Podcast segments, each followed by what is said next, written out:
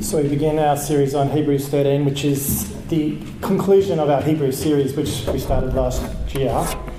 And um, you might tell from just what, uh, what Linda just read out that um, Hebrews 13 is filled with a whole series of ethical statements, one after the other, kind of the way the epistles often end um, in the New Testament. And so we've pulled out five of the ethical statements, and that's what we're going to look at over the next five weeks. And while they might seem just like a kind of a collection of general Christian teaching, it does relate to the other 12 chapters because the other 12 cha- chapter, chapters are essentially a, about the gospel. So it's not hard to see where the application comes from. And so the focus of my talk this morning is on being free from the love of money, verses 5 and 6. So that's mainly what I'm going to jump down to. And to begin my um, talk about being free from the love of money, I want to talk about sexual sin. Uh, in the Bible, sexual sin comes from the Greek word porneia. And the Bible defines it as a surrendering of sexual purity, of lust, sexual activity outside the context of marriage. Listen to Jesus' words uh, from uh, Matthew 19, where he draws a boundary around marriage. He says, Haven't you read, he replied, that at the beginning the Creator made them male and female, and said, For this reason, a man will leave his father and mother and be united to his wife, and the two will become one flesh. And in these words, Jesus cuts through Roman, Greek, even Jewish culture and says, all the things that you, you've understood from the past about you know, standards for marriage and sexual sin, well, I'm actually drawing a higher bar here. This is what this is my standards, these are God's standards. He shows how his standards for sexual morality even surpass King David and the great prophets. Kings who had had hundreds of wives and concubines and lovers. Jesus is the King of righteousness. His standards of holiness are God's standards. And by quoting Genesis here, he's drawing big lines across the scriptures. He reminds us that this has always been God's view since the man and the woman walked around the Garden of Eden. And Jesus' words harmoniously link to these big themes that even conclude in the book of Revelation, where we see that heaven uh, is eternity and it's a bit like uh, a, a, a, wedding reception. So, this is great images that just run all the way through the Bible. A big wedding banquet, a feast that goes on for eternity. You might hate wedding banquets, but this will be a good one. You won't be sitting next to the awkward person. So, earthly marriage is not only important for its own sake, but because it reflects the gospel. Any distortion of, of marriage is a distortion of the gospel, therefore. And when you get married in church, the celebrant quotes Jesus and quotes the, the apostles' writing and draws these boundaries, and, the, and the, the couples stand there and they say, I'm committing to this. These, these are my standards too. This is what we're going to do. And they say that before the congregation and before God. And if you're married in the church, you, you've made this covenant. You've even signed a legal document to the government, but you've also, more importantly, made it to God that you'll be faithful to that. And so to engage in sexual activity, to lower your boundaries outside of that, that image that Jesus has given us, the picture, it's idolatry and it's sin. And people say, oh, the church always goes on about sexual sin. That's all you ever hear about. Well, if you've been to Merri Creek for three, three and a half years, you'll know that it's not true here, is it? We don't always go on about it. But I have to say, probably we should talk about it more because, um, you know, it is important. And also, some people say it's no, the, sexual sin is no different to any other kind of sin. I actually don't know that that's quite right. And I don't even think you think that, and I don't even think society thinks that. That's why there's been so much outrage around the Royal Commission into child sex abuse because we know how serious sexual sin is when people take advantage of other people. Listen to what Paul says in 1 Thessalonians 4 3 to 8. It is God's will that you should be sanctified, that you should avoid sexual immorality, that each of you should learn to control your own body in a way that is holy and honourable, not in passionate lusts like the pagans who do not know God, and that in this matter no one should wrong or take advantage of a brother or sister. The Lord will punish all those who commit such sins, as we told you and warned you before. For God did not call us to be impure, but to live a holy life. Therefore, anyone who rejects this instruction does not reject a human being, but God, the very God who gives you his spirit. So God really does hate sexual sin. And just as Jesus stared down the Roman and the Greek and the Jewish cultures around him and said, I've got a higher standard, my ways are not like, like your ways, we today, in 2017, are forced to make a decision as Christians whether or not we stand with Jesus or whether we stand with the mainstream culture. Now, the thing is, we're all sexual sinners. There's no such thing as a, a person, uh, or, or, a Christian especially, who's, who can claim to be without sexual sin. We all need forgiveness. We all need to grow in our holiness over, over our lives. It's a lifelong project we, we do with God. And I know that stuff happens in our lives. So we've all got stuff, burdens we carry around about our past, mistakes that we've made. And if you carry around a terrible burden like that and mistakes you've made, you need to know that you can be forgiven. That if you confess your sins, if you repent and you turn away, you don't just live in the blindness of your, of your sexual sin. If you, you actually confess it out loud, that Jesus will forgive you. And today, as we remember Pentecost, we need to praise God for the, for the fact that He's given us His Holy Spirit so that we're not alone as we do. We're not struggling on our own, but we're struggling in His strength.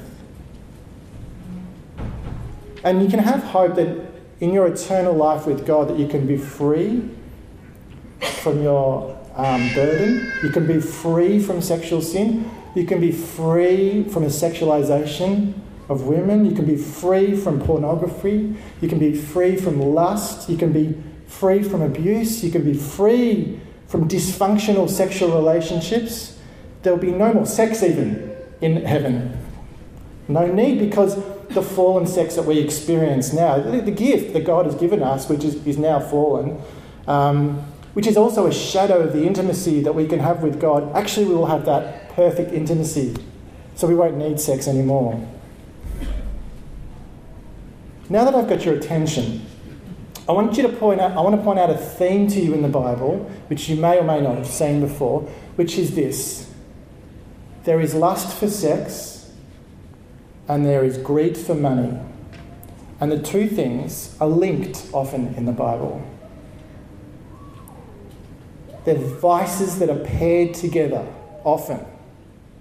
In fact, we have it in this passage. You'll see from verse 4 marriage should be honoured by all, and the marriage bed kept pure, for God would judge the adulterer and all the sexually immoral. Verse 5 Keep your lives free from the love of money and be content with what you have. And you might think, well, that's just a coincidence. But listen, there's more. The Apostle Paul says in 1 Corinthians 5, verse 9 to 11, uh, that we, we should not associate with sexually immoral Christians. He says it's actually okay to associate with sexually immoral non Christians, but not with Christians um, who are sexually immoral or lovers of money as well. Don't associate with Christians who are lovers of money either. In Ephesians 4, verse 19, he, he says that people who have had their hearts hardened have given themselves over to sensuality and impurity and are full of greed as well. So, what is the link between lust and greed? It is both the sexually immoral and those who are greedy for money who chase a narrow form of self gratification that takes them outside of the good gifts that God has given them. So, God has given you a wife, for example, but instead of being grateful to Him for that wife that you've been given, you want another. So, you go looking for more. For single people, God has given you friends, for example. He's given you a church community, a family through whom you can receive intimacy and friendship and support. But instead of being grateful to God for His good provision, you want more. This is not enough. So, in your lust, you set up a Tinder account and you find someone to sleep with. In the same way, God has given you a job that pays well. But after a while, this is not enough, and you become hungry for a pay rise. And you do everything you can to get the highest paying job, even if it means you don't have any more time left for your family or your church or your friends. Or worse, your hunger for more wealth drives you to do something illegal, like fiddle the books or dodge your tax. In both lust and greed, you are accusing God of being incompetent as a provider. You're saying, You don't know what you're doing, God. I need more than what you've given me. And therefore, it shows that you're not really committed to God Himself. We should be free from the love of money and learn to be content with what we have. Remember what Jesus says no one can serve two masters. Either you will hate the one and love the other, or you will be devoted to the one and despise the other. You cannot serve both God and money. Matthew 6:24. And then he goes on to say more. And in fact, it seems like the Hebrews right, person who wrote Hebrews is aware of this passage. So this is from Matthew 6, 25. This is a kind of an expanded version of what Jesus says. He says, Do not worry about your life. Don't worry about where you're going to get your food from. Do not worry about the health of your body.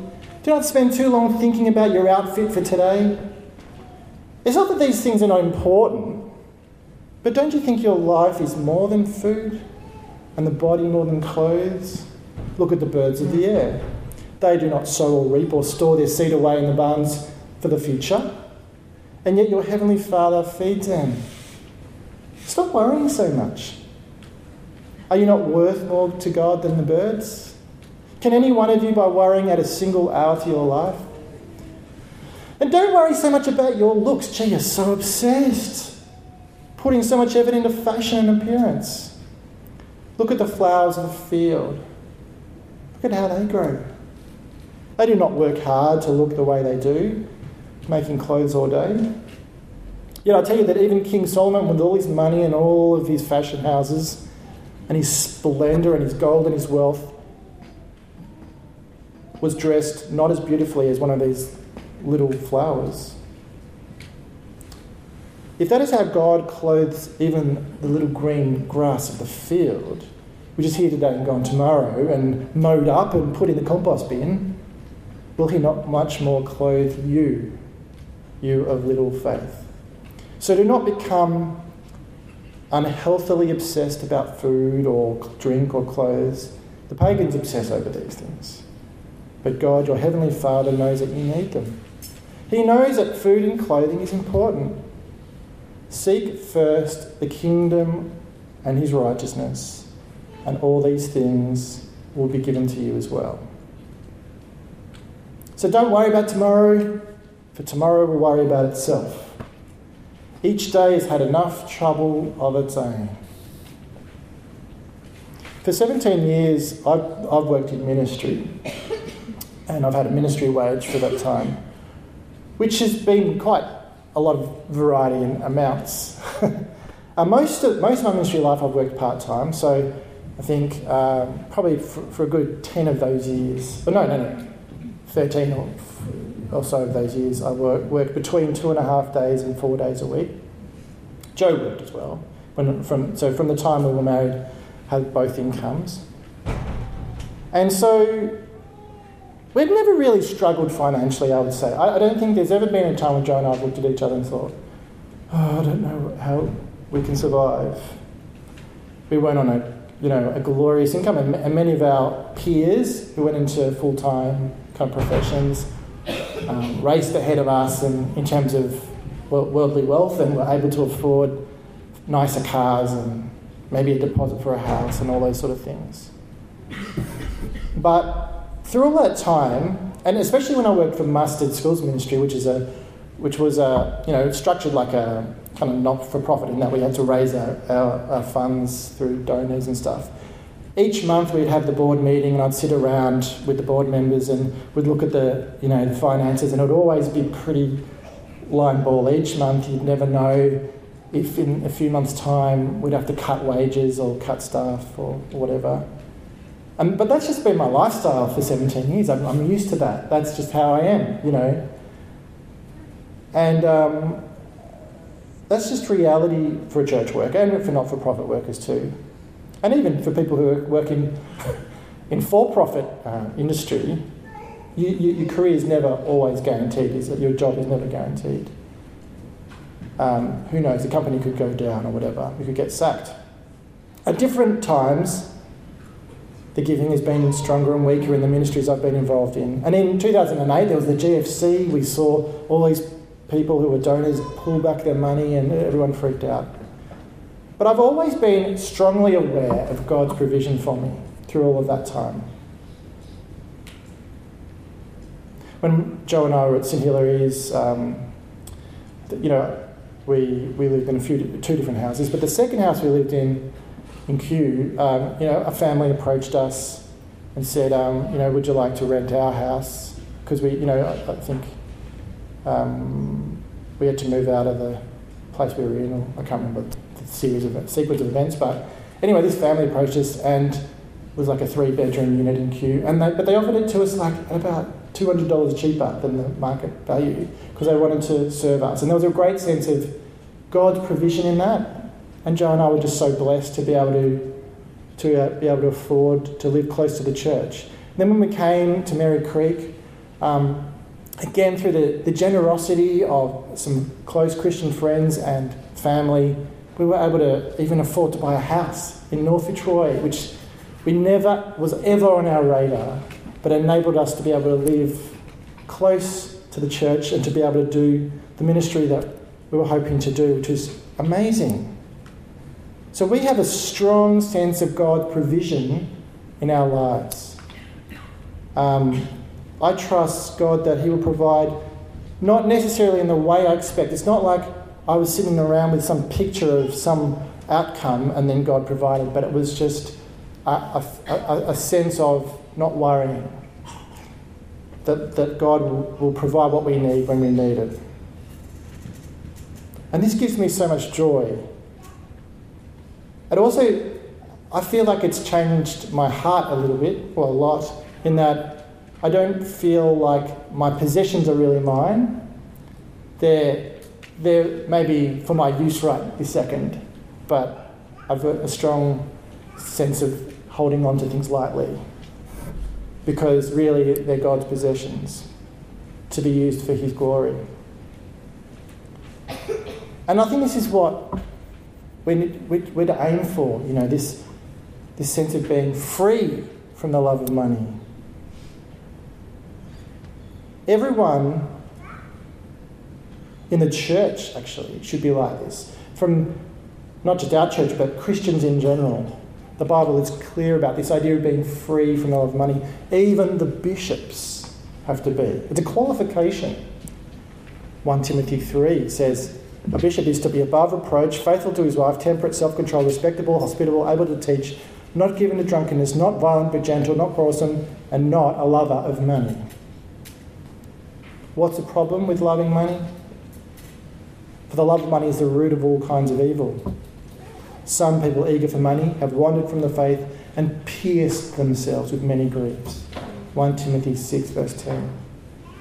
And you know, if you are free from the love of money, when money it just becomes a means of meeting an end rather than a driving motivation for your life.